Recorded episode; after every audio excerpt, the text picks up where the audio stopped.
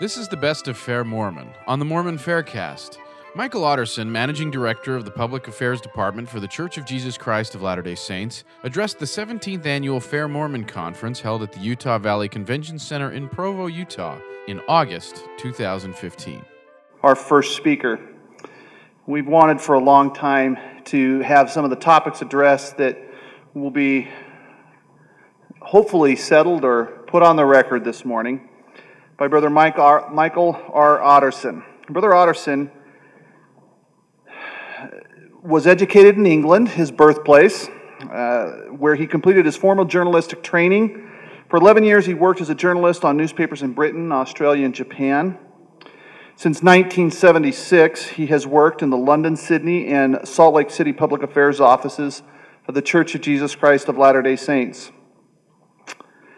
He currently serves as the managing director of the public affairs with responsibility for public affairs issues of the Church of Jesus Christ of Latter day Saints worldwide.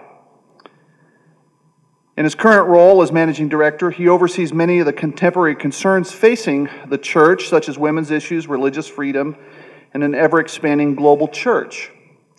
He's also the masterful architect of the beautiful one sentence response to the Book of Mormon musical. And with that, we would like to welcome Brother Otterson to the stand.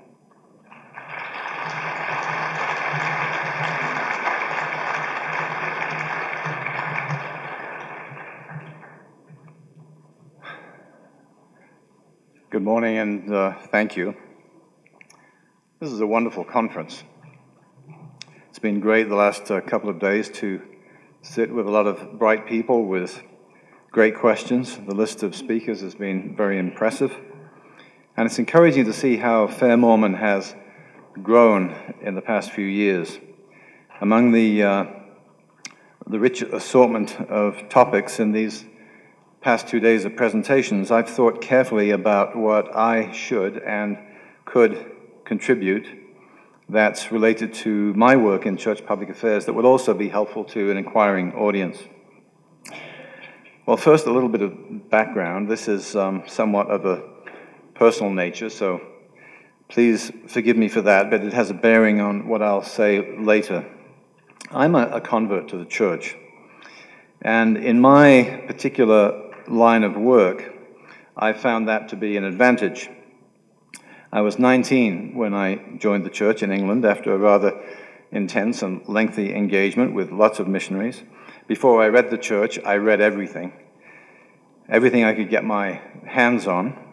And my first hint at uh, what um, would be the controversial nature of our faith came from my visit to the large city library in Liverpool.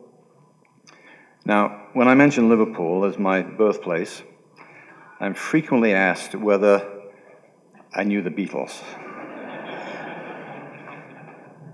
well, the answer is no, not personally. Although my wife, as a teenage girl, did once knock on Paul McCartney's front door with the excuse that she wanted to use the bathroom. I wonder how many teenage girls did that. She was admitted, actually, but sadly he wasn't home. But in the church, Liverpool is more importantly known as the landing place for the first missionaries in this dispensation outside of North America. Heber C. Kimball, having leapt to the dock as his ship, the Garrick, moored there in 1837. And later, in 1851, Franklin D. Richards compiled the first edition of the Pearl of Great Price in Liverpool, and the city became the publishing center for the Millennial Star. 130 years after Heber C. Kimball's leap to the dock on the River Mersey, I went to the main library in that same city to see what I could find about Mormons. I found more than 30 volumes that either dealt with the subject in detail or in extracts. And if memory serves, all but two of those volumes had a, a negative tone or were outright attacks. So I therefore became familiar, even before I was a member of the church, of the nature and the tone of criticism of the church. And the fact that I'm here suggests that I didn't find those arguments more persuasive than the Book of Mormon itself, not intellectually, and especially not when matched against a powerful spiritual witness of Joseph Smith and the Book of Mormon. Now, fast forward to April 19th, 1970, when I was living in Australia with my new bride, when a dear patriarch laid his hands on my head to give me a patriarchal blessing his words included this phrase You will be given opportunities to defend the gospel. I was always interested in that choice of words defend, not preach or proclaim or teach. What was it that the patriarch saw that I didn't see at that time in choosing the word defend? One month later, my wife and I were at the temple in New Zealand, where since I was now an elder, we could be sealed. In the temple where we stayed for a week, one of the veteran temple workers approached me. You're a journalist, aren't you? he asked. And the question surprised me because I wasn't aware that I had mentioned that to anyone. But he then directed me, rather forcefully, to listen very carefully to the language of the male initiatory ordinance that had to do with defending truth. Now, obviously, I won't mention those words here, but I think of those words every time I do initiatory ordinances. Fast forward again to 1974, back in England, where I was the business editor of the Liverpool Daily Post. One day I took a call from President Royden Derrick, who was the president then of the England Leeds Mission, which covered all of the northern part of England. He was in Hull, which is a city on the northeast coast, almost directly laterally east of Liverpool.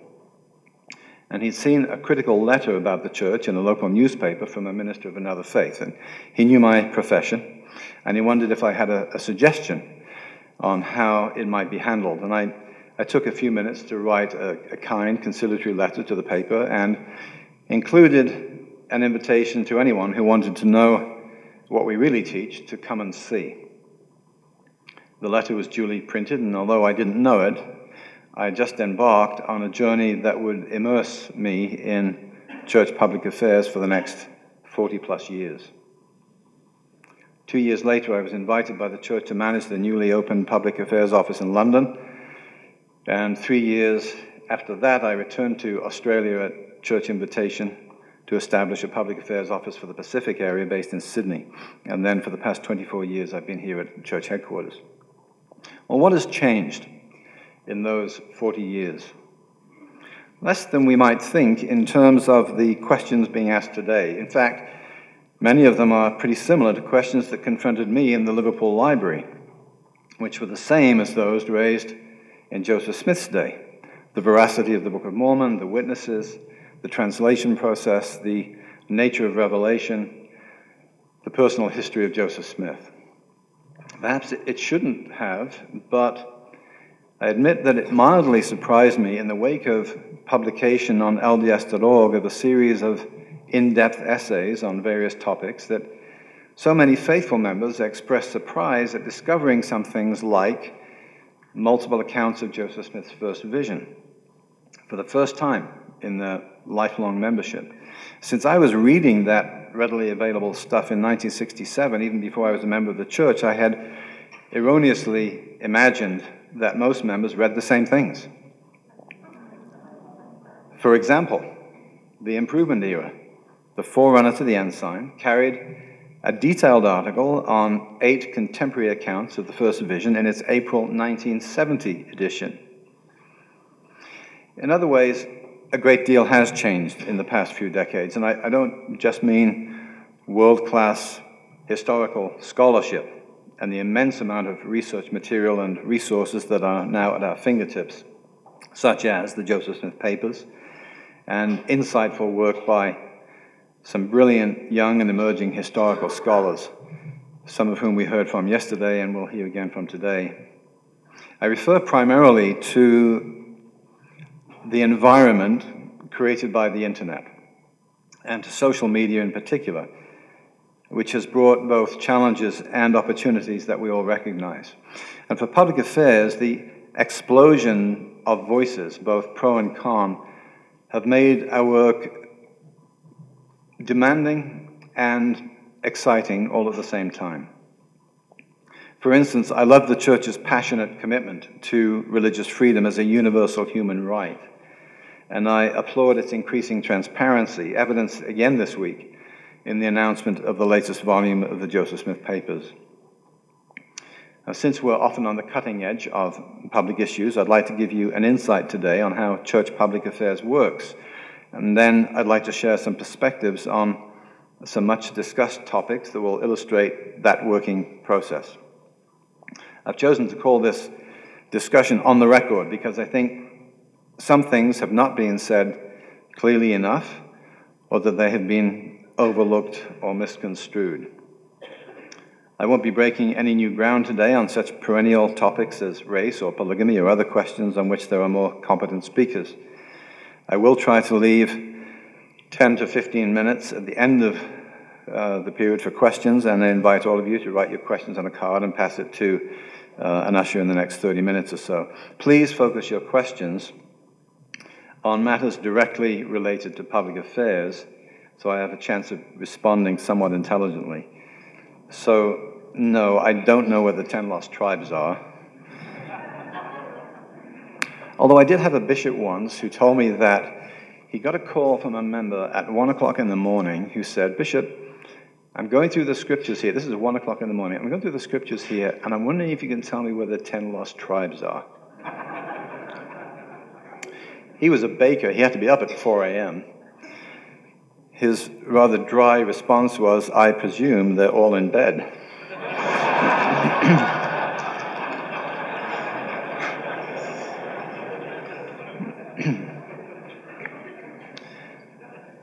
the public affairs work of the church is overseen by the church's Public Affairs Committee, which is chaired by a member of the 12. It's a First Presidency Committee, but it's chaired by a member of the 12. Reports directly to the First Presidency. Other general authorities or general officers include the senior president of the 70, the presiding bishop, the church's legal counsel, one of the female general officers, and an additional 70 who serves as executive director of the department. The executive director works particularly closely with me, especially on strategic planning matters. And in addition, several senior public affairs staff, including myself, attend the weekly committee meetings. Now, the first thing I want to put on record is this Public affairs does not have its own agenda, independent from the brethren. I work on a daily basis with the member of the 12 and the executive director, and in addition to regular meetings twice a week with a member of the 12, we talk every day, sometimes several times. With the executive director, I make presentations to the full quorum of the 12 monthly and receive direction from them. Sometimes a member of the staff with a particular specialty makes a presentation and receives counsel. And I mention this because we sometimes have rocks thrown at us by some bloggers who love to postulate as to why public affairs does this or that. One blogger even referred recently to public affairs as a rogue department, which would be news to the brethren. So, newsflash, we don't freelance. Sadly, the insight and understanding of some who love to write volumes of commentary seems often in inverse proportion to the amount of words they write. Perhaps it's simply easier to target public affairs because, it's, because it seems less disrespectful than criticizing church leaders. If so, we're honored to take those slings and arrows of outrageous fortune. A thick skin is a prerequisite for public affairs employment it makes me think of uh, that wonderful verse in Acts when the high priest and his council were attempting to intimidate Peter and his apostles and had them beaten up. Verse 41 of Acts 5 says, quote, And they departed from the presence of the council, rejoicing that they were counted worthy to suffer shame for his name. And the next verse notes almost parenthetically, And daily in the temple and in every house they ceased not to teach and preach Jesus Christ. No member of the public affairs staff would last long if he or she issued a statement on behalf of the church that had not been approved. Of course, we frequently suggest a response to a breaking issue, but the brethren are not shy in editing or rejecting those statements or writing their own versions. In addition, the member of the 12 who chairs the Public Affairs Committee will confer with other members of the 12 or with the First Presidency on major issues. Our task is to find language that most accurately reflects what's in the brethren's minds. There's no place for private agendas on the part of staff. I'm taking more than a moment on this point because it's extraordinarily important. This audience probably understands, but let me give you an example of what happens when it isn't understood. Earlier this year, the church held a news conference to call on the Utah legislature to pass a bill that treated religious rights and gay rights in a balanced and fair way. Three apostles attended that news conference, and Elder L. Tom Perry later attended the bill signing with the governor and other community leaders. Some people actually challenged the validity of the church's message because there were, quote, only three members of the twelve, and not all of them plus the first presidency. I wondered if they thought that those apostles were rogue also. This so reminds me of the Savior's critique of blind guides who strain at a gnat and swallow a camel. What about other communications, for instance, on Mormon Newsroom? Well, Newsroom and the department's Facebook and YouTube channels are among the primary communications media we use to disseminate significant news and latest developments. Much of what is posted there deals with routine news stories, but even these can't be posted without approval from Church Correlation, which has the responsibility to ensure that all church communications are doctrinally sound and consistent. Because of the nature of our work, correlation gives us high priority when we're dealing with breaking news or issuing a commentary on a significant topic. But again, there's a check and balance system that should give members of the church a high level of comfort that what they read on Newsroom has been well vetted. Are we infallible? Of course not. Might we occasionally make mistakes or fail to choose exactly the right word in a statement or interview? Assuredly, yes, but you can be sure that we know who runs the church and the respect we have for the established processes. Now, despite the words my patriarch chose when I, he said I would uh, have opportunities to defend the gospel, there are words I prefer to use other than defend. If all we ever play is a defensive game, the most we can hope for is a draw. While it can be extraordinarily difficult when under attack or critique from unfriendly voices, it's important that we try not to sound defensive we do better to explain or promote an idea, a concept, or a principle.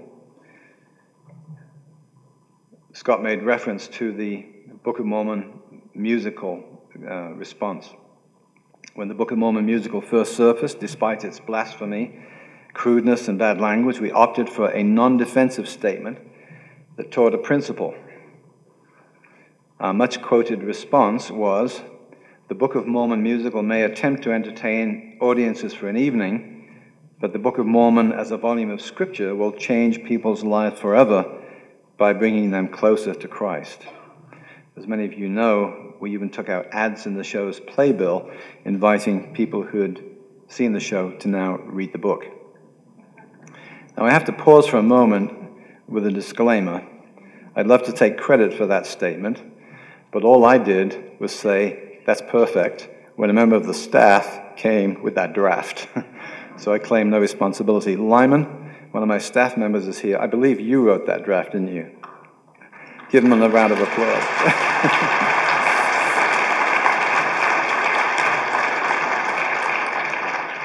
And I have to say, Lyman is about the most modest person that you'll ever meet, and he's now thoroughly embarrassed that I made that comment.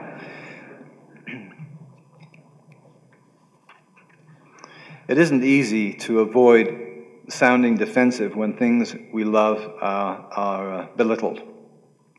This applies also to critiques of the brethren themselves. Personally, I view habitual criticism of the brethren as one of the most pernicious of pastimes. So let me spend a moment on this. I'll use the term brethren because this is an LDS audience, and you know what that means the general authorities of the church, and in particular the first presidency and the 12. Um, but I try to avoid that term when talking to secular media because it sounds strange, even antiquated to non LDS ears, and I usually opt for the term church leadership in that context. If memory serves, I think the first time I encountered an accusing finger pointed at the brethren was from an English journalist who I'd invited to meet with a visiting apostle while I was managing the church's London Public Affairs Office. He asked me how we could justify leaders of the church flying transatlantic jets when Jesus used a donkey. My response to him was that as soon as they invent a transatlantic donkey, we'd be happy to use it.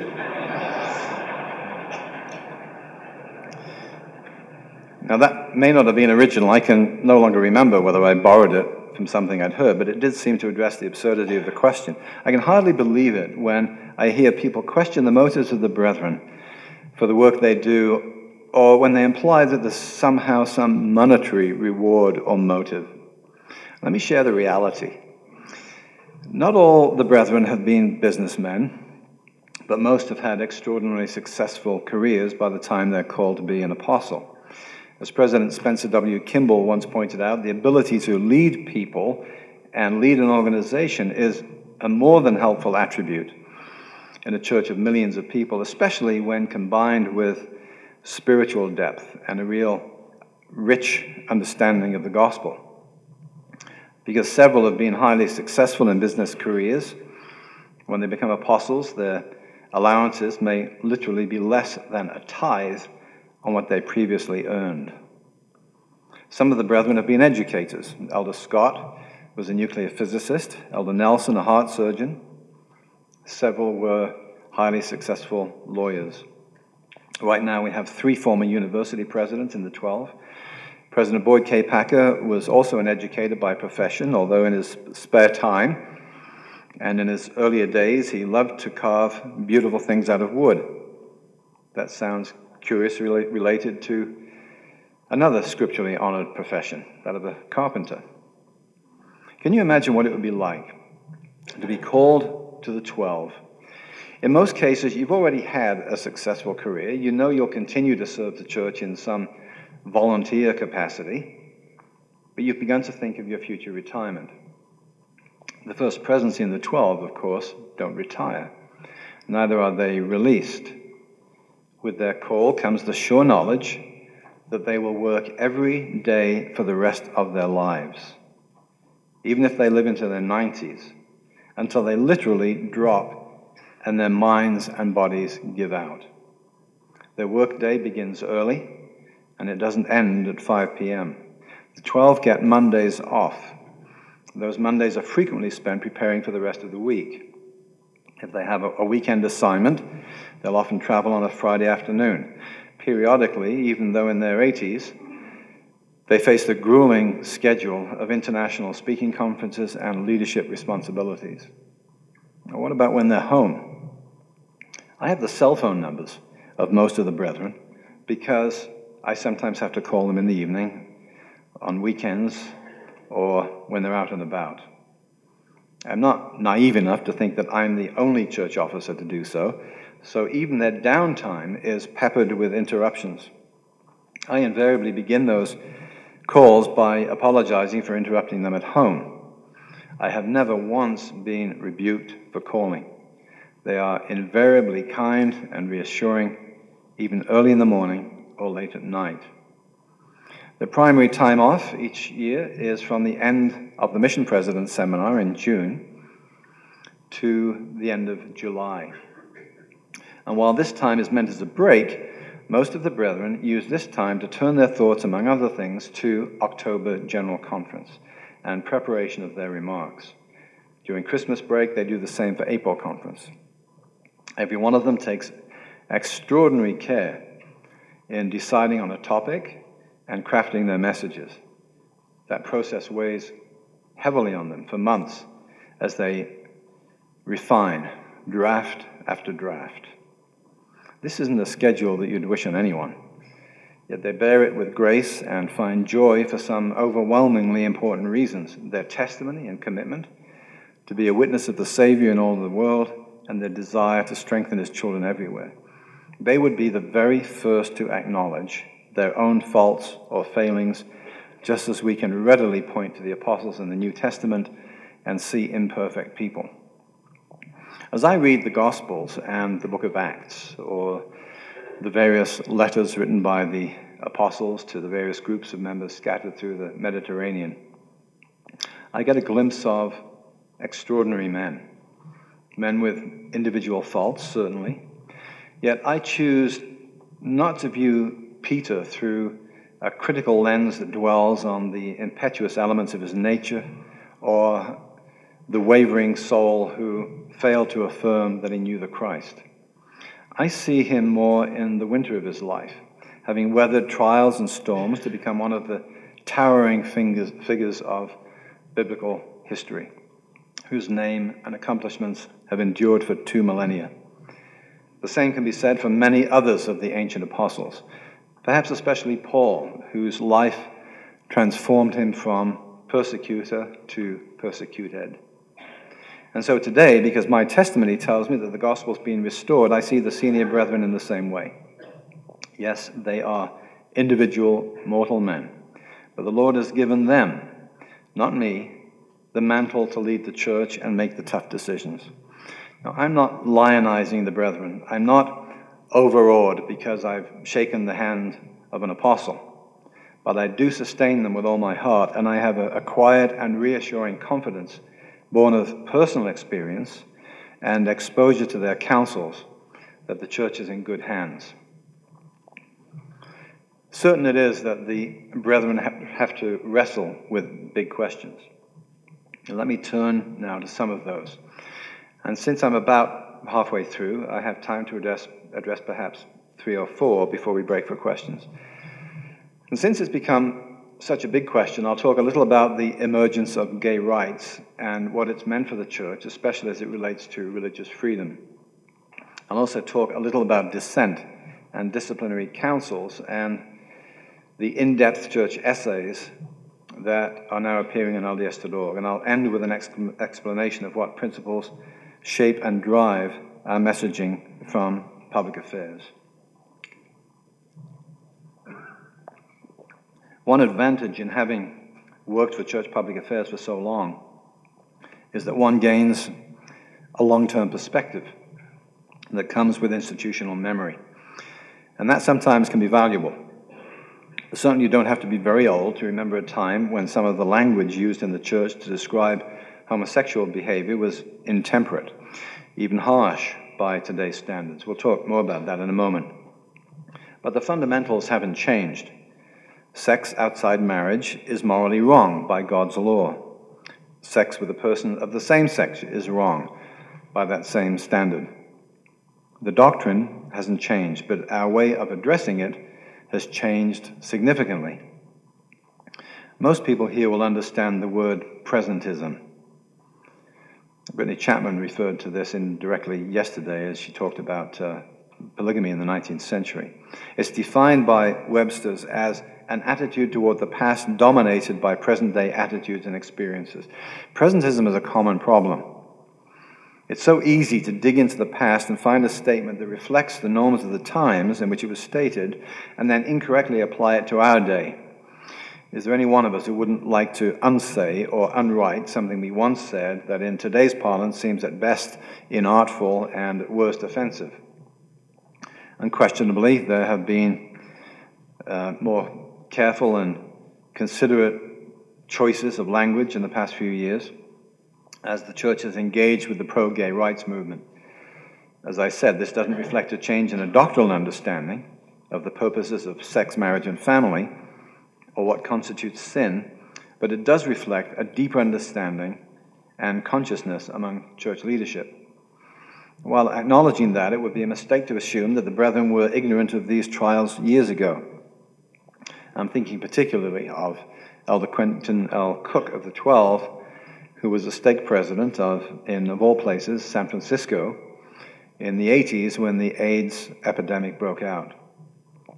I was with Elder Cook when we interviewed him on camera about this topic, and it was clear that he was deeply emotionally touched by his experiences in helping several gay members with AIDS navigate their last days. Likewise, I've heard others among the brethren describe the pain they feel for families, including gay family members, who have been torn apart while trying to navigate this extremely difficult issue. As same sex attraction has become more talked about in society, our language has changed in order to speak to an evolving audience, even as our standards of chastity remain constant. One might say the same for cohabitation before marriage of heterosexual couples. We don't like it, we discourage it, we teach young people chastity before marriage, but we also understand the reality that most of the world has different, ever changing standards or values and a strident voice from the church is going to do nothing to change behavior.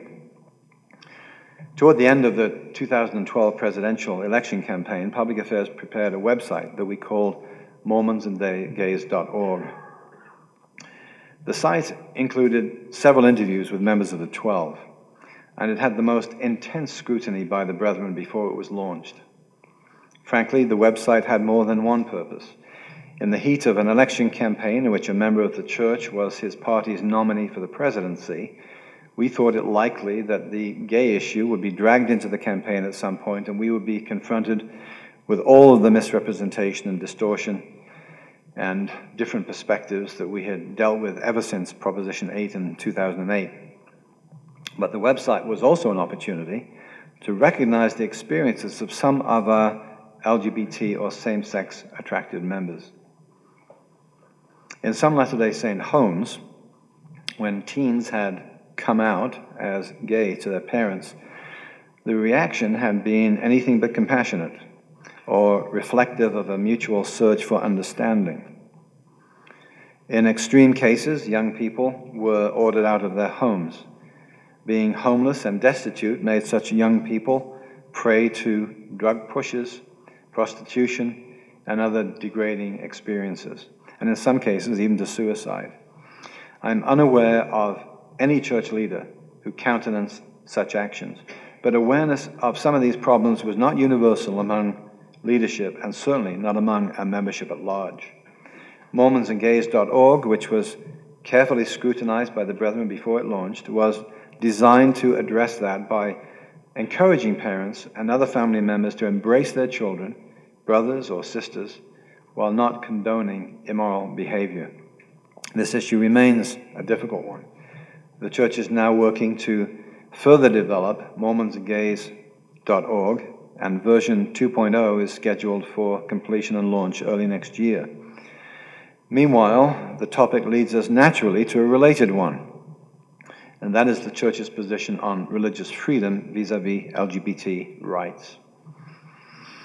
Now, even as Proposition 8, as early as Proposition 8, the church said publicly that it did not oppose extending rights to LGBT people covering such areas as housing, employment, probate, hospital visits, and so on, that posed no threat to the family. The problem it had was with efforts to redefine marriage even at that early date, I remember the brethren opining strongly that legalizing gay marriage would bring multiple challenges to religious freedom. In that, they were remarkably prescient. If you aren't aware of the great cultural clash that has arisen between LGBT rights proponents and many faith groups over the perceived threat to religious rights, I can assure you that it's becoming one of the great social issues of the day. It's beyond my scope today to dig more deeply into this topic than I need to, but even a casual read of what many LGBT advocates are saying about religious rights is sobering.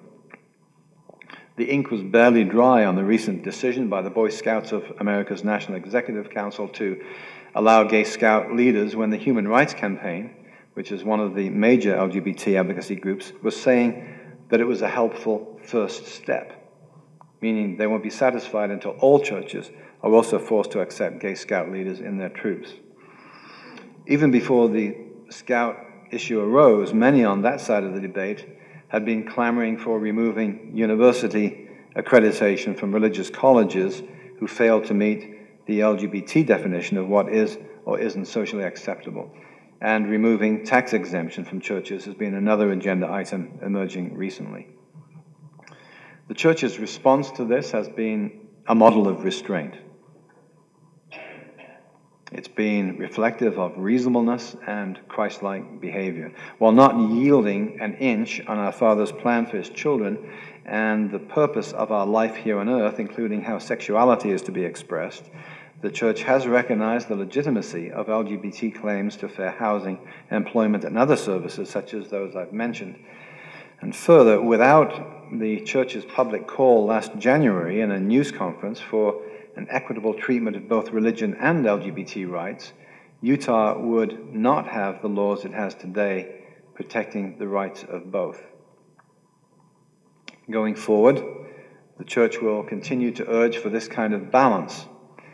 It isn't easy for all of our members to understand this. There are some whose views carry a tone that we heard many years ago and who believe that any gesture of compassion toward LGBT people is tantamount to condoning sin, even though simple attraction itself is not a sin. Others seem to want to reshape the church into whatever the latest politically correct social convention says it should be. Consequently, much internal teaching needs to be done on this topic, especially among our youth and millennial members, that is, our young adults. Wisely, the brethren will chart a course that adheres to the doctrine of the church while emulating Christ's inclusiveness and love for all people. Can members have their own views on this topic and still say, stay faithful to the church? And that's a question we hear often, and it arises from a number of different scenarios. Can a member be a Democrat and a good Mormon? That one makes me smile because if the members who ask it could travel to some countries of the world and meet faithful members of the church who belong to their national communist parties, I think their blood pressure might be permanently damaged. Can I believe in women's rights and be a good Mormon? Can I think that our hymnals might benefit from a good revision? If I sometimes think that every minute of a three hour block isn't entirely inspirational, am I on the road to apostasy? Now, I don't mean to be flippant because I know that some questions are more important than others. All I can tell you is how I approach this subject personally. I've never found the church to be an intellectual straitjacket. We have an enormously diverse membership. I've spent time with members of the church on every continent where we have units. One of the most thrilling aspects to being a Latter day Saint is the sense that we belong to a diverse but unified global family. Now, because I'm British, I admittedly joke about the French from time to time. It's kind of an obligatory thing that goes with British citizenship. Actually, I've never forgiven them for backing the wrong side in the American Revolutionary War.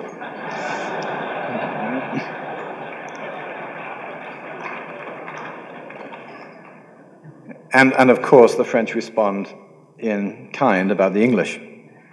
But if I'm on a plane and sitting next to a French Latter day Saint, I feel an immediate bond. National and cultural differences evaporate. I have far more in common with that person than with one of my own non LDS countrymen who may have grown up in my hometown and attended the same school.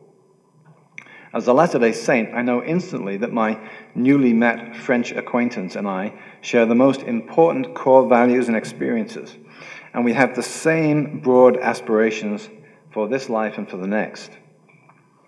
I'm content to rest on the assurance that as Latter day Saints, we are in reality no more strangers and foreigners, but fellow citizens in a kingdom that traverses all national boundaries and cultures. Am I interested in making sure that my French seat companion comports precisely with my views in every nuanced interpretation of how to live his life or her life?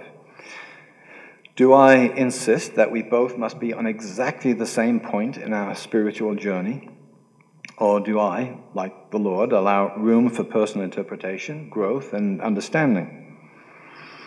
It's only when my friend begins to insist that I interpret everything his way, or that he suggests the brethren are misleading the members, or that he elevates himself to be more than my friend but now my uninvited teacher that I may worry about his direction. If he tells me about his blogs and public demonstrations to prove the brethren are wrong and resists counsel, I might expect that church leaders would counter that influence even if they would prefer not to. If kindness and gentle persuasion and love unfeigned prove unsuccessful, I would fear for his eternal future. But I would not deny him the right to believe differently. While I love the diversity in the church, I don't believe that ultimately diversity trumps unity. If you're not one, you're not mine. To my certain knowledge, the first presidency and 12 do not direct the outcome of disciplinary councils and studiously avoid doing so. Indeed, as the court of final appeal, the first presidency cannot do so. They must remain independent. Church policy is that decisions rest with bishops and stake presidents, both as to whether to hold such councils and what the outcome might be. Of course, stake presidents may confer with area 70s up their priesthood line for counsel about process, but not about decisions and outcomes. There's been speculation recently that disciplinary councils or invitations to a, a sit down with the bishop have coincided and therefore have the appearance of being centrally directed. This isn't the case, and there is a simple, plausible explanation that requires no mental gymnastics to understand at all. General authorities, including all of the quorums of 70, come to church headquarters every six months for training right before General Conference. Over the years, these training sessions cover a wide diversity of topics. And if how to hold disciplinary councils in accordance with church processes is one of those topics, which it recently was, it isn't surprising that as the training works its way down to the stake and ward level, some ward and stake leaders may feel better prepared to engage with members whom they feel need counsel. This might especially occur at a time when some members are publicly campaigning for changes counter to church policy or doctrine. Frankly, I don't know whether there's been any increase in such counseling, and if there has, whether I've correctly identified the reason. But looking for a conspiracy behind every hint of change isn't healthy and is rarely accurate. I promised a word about uh, the in depth essays on LDS.org that address subjects that some members have found challenging. And frankly, I don't have much to say about these. The feedback we received on LDS.org suggests that some members feel the essay should have been placed in a more prominent position and preceded by a major announcement. Other members think that they got more attention than they deserved. Overall, I think there's some merit in the argument that they should have been more prominent from the beginning, but there is more context to this. Certainly, several of them received significant press coverage when published. Those who follow church developments closely will have seen an increasing emphasis on study and learning in the home, on Sabbath day observance that incorporates such learning into our daily lives, and an increasingly flexible teaching curriculum that draws on many resources, including these essays, for content and support. It's the intent of church leaders that these essays be more than just a one read experience in LDS.org, but rather that their content and principles work their way into the larger tapestry of learning, especially for our youth. So there are no surprises of members five, ten years from now. Much discussion preceded the publication of these essays, including a determination about their length. At one point, 50 page essays or even longer were contemplated, and some were drafted with extensive footnotes. but it was acknowledged that few rank and file members would wade through such heavy work, other than scholars who were already familiar with the substance of these issues. So an alternative was considered a brief two or three page commentary. But this was felt to be inadequate and failed to meet the main criterion of transparency. The results of these deliberations is what you currently have on LDS.org, and generally these essays have been well received. Although highly competent LDS scholars prepared the initial drafts, they had extensive review by church history staff and other scholars. Their review was followed by a rigorous reading for accuracy and balance by the 12 before approval by the First Presidency. Now, let me wrap up and then we'll take some questions. Earlier, I mentioned the importance of not being too defensive. I hope I haven't sounded overly defensive today. You may find this a little surprising coming from someone whose profession is public relations, but I'd like to, to leave you with a final thought. Elder Neal A. Maxwell, also, by the way, a former chairman of the Public Affairs Committee, used to talk about what he called the central dilemma of public affairs. Do we let our light shine so that men may see our good works, or does that risk looking like doing alms before men for the praise of the world? Well, today we have an additional dilemma. The core function of the Public Affairs Department is to build relationships with opinion leaders whose influence can either help or hinder the church's mission. We can do much good in society with that objective. It leads to such things as engagement with other churches, with political leaders of different stripes, with LGBT and other community leaders, and many others. At the same time, the church from ancient times has essentially been countercultural, which means that it often pushed back against social conventions and established institutions. Jesus talked a lot about sheep, but he never acted like one. He challenged social norms. He never he uh, confronted the establishment with um, associated with people who polite society rejected. The apostles too fearlessly challenged convention time after time in order to teach gospel truths. So, how do we balance these two seemingly competing principles? of building relationships in the secular world with those outside the church who see things differently, and yet pushing back against growing secularism and disaffiliation with organized religion? Well, the answer to these and other difficult questions is found in following Jesus Christ in every circumstance. This is our principal mandate, our prime directive. Our church bears the Savior's name. It is His church. The teachings are His, and we try to model our lives on what Jesus taught. Our messages from the church, therefore, must always be crafted with that in mind. And the church's actions must always be consistent with what it says in every decision that we make. And every recommendation we take forward, we try to keep that in mind. What would the Savior do? Those associated with Fair Mormon in particular have an obligation to engage with the kind of language which the Savior would identify with and avoid polemical, confrontational tactics. We've identified six, principle, six simple principles that, rather than defend, assert what we stand for, and they are these. We have faith in God, strive to live the principles of the gospel of Jesus Christ, and embrace God's plan for his children bringing joy into our lives and the lives of others. Number two, we are strong supporters of the family, defenders of strong, enduring, enduring marriages and childbearing, and of raising well educated children with high moral values. Three, we value and defend religious freedom, including freedom, I'm sorry, free, we value and defend freedom, including freedom of religion, respect, individual agency, and moral choices freedom to worship, and freedom to share our faith.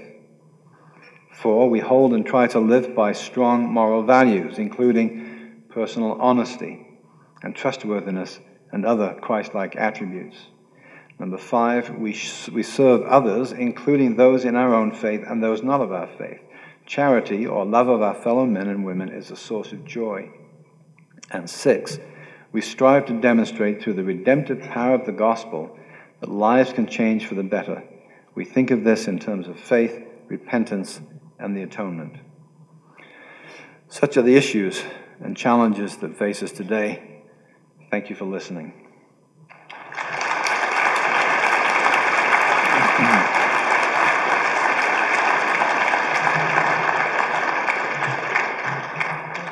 I, I, think I'll be happy to take some of your questions now for the next few minutes. Now, just so you know, we got so many questions. What we had to do, um, full disclosure, is we sorted through the questions and tried to get representative questions for each category because there's just too many. Otherwise, we'd be here till noon just with this one thing. So, uh, so here's kind of the representative, and here's the actual more. But we're going to give them all to him, so he'll get every question. So I'm going to try to relate. Are these are the ones that you recommend? Yeah. Oh my gosh, we could be here all day. Here, here's another one that didn't go through the process. So, so.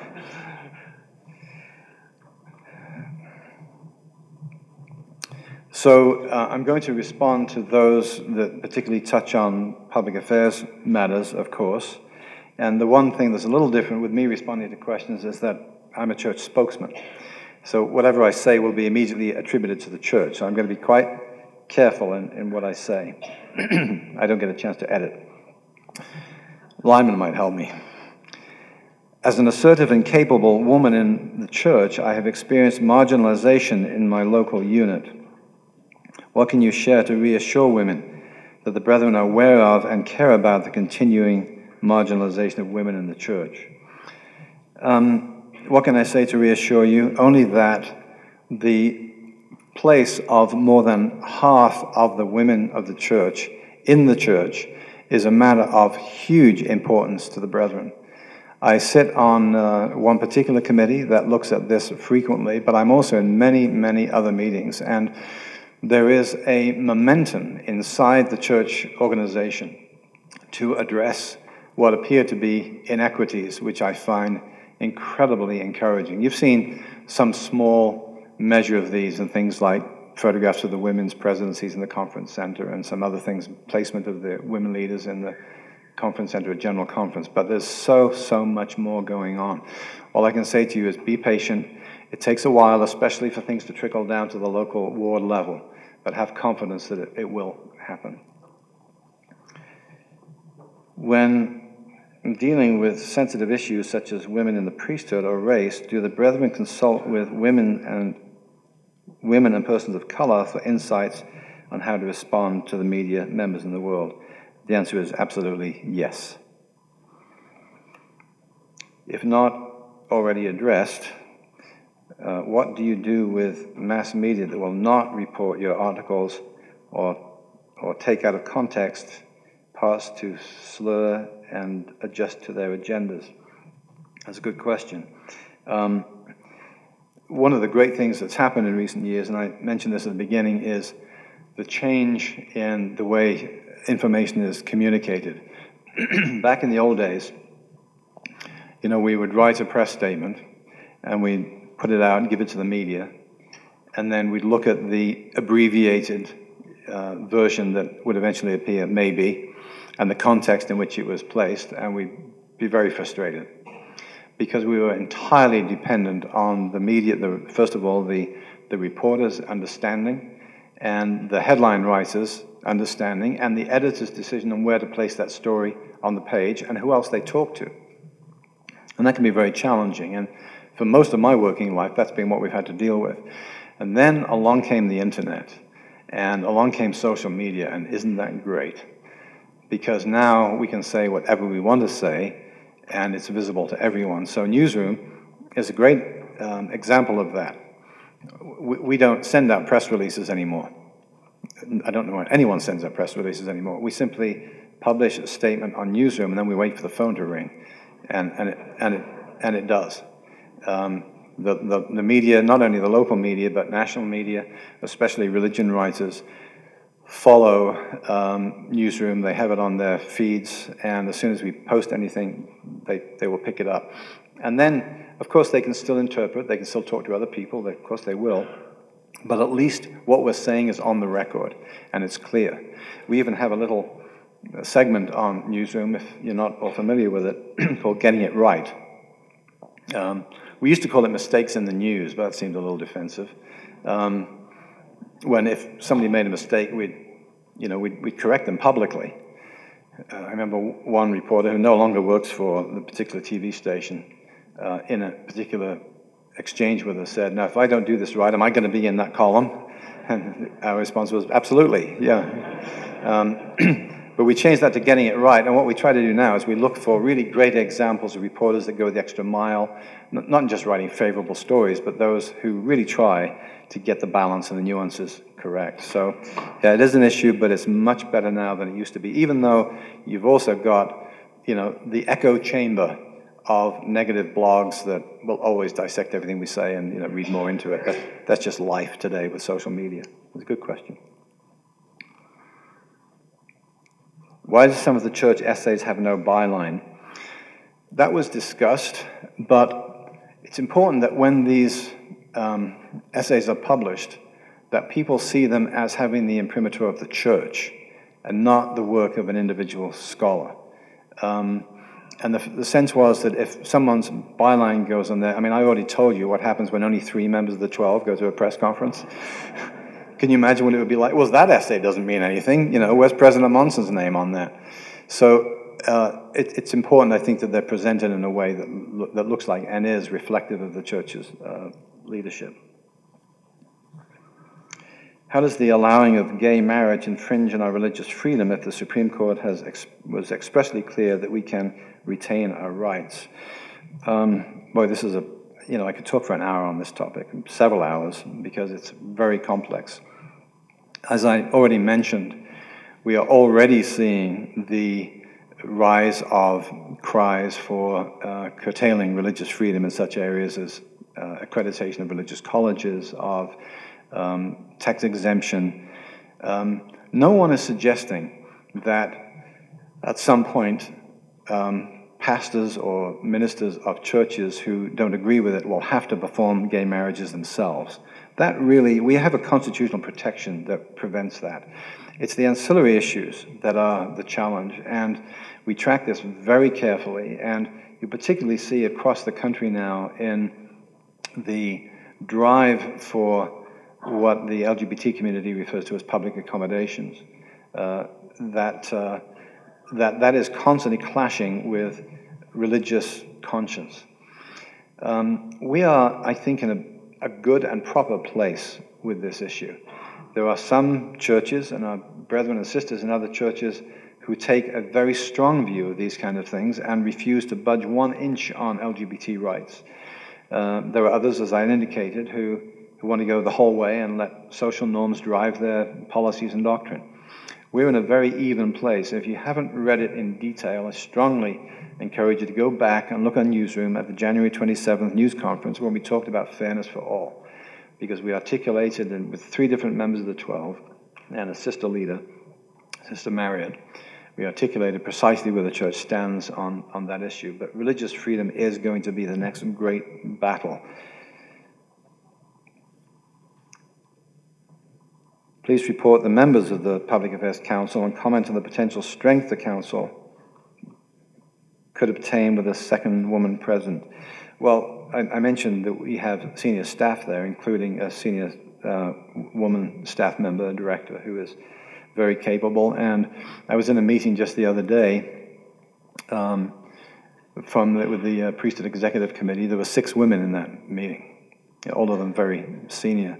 Um, so I think the brethren try as much as possible to embrace uh, women's voices and uh, one of the things that I did in, in um, my own capacity as managing director of public affairs is that I established what we call a women's outreach group. We have about eight women on that group. They are all highly professional, faithful, seasoned women who um, address some of these issues, draft recommendations, and so on. Interestingly, the chairwoman of that group approached me recently and said, "I think we need a couple of men on this group. We've got to, we to try to balance this." So um, we don't typically talk about the names of the members on the Public Affairs Council because the minute we do that, then they start getting letters from people. You know, it just becomes unmanageable. But I can tell. I think I told you what the offices are that they hold. I can tell you that Elder Christofferson chairs that committee because he's been publicly involved in a number of events. Um, some conspiratorial ex-Mormons speculate about ideological factions within the Quorum of the Twelve such as uh, a Packer faction or an Oaks faction? Can you comment on the diversity and unity of mind among the brethren? That's going to have to be the last question. I'd love to go through these others, these are great. there are no factions among the 12. I have been uh, in those meetings enough to see the diversity of opinions and different perspectives aired and thoroughly talked through. Um, and my experience is that unless the brethren are united on something, then the issue just doesn't move forward. They always go for, um, for unity, complete unity, which is you know, what you'd expect in the Church of Jesus Christ of Latter day Saints. Thank you so much for your time. I've really enjoyed being here today. Enjoy the rest of the conference.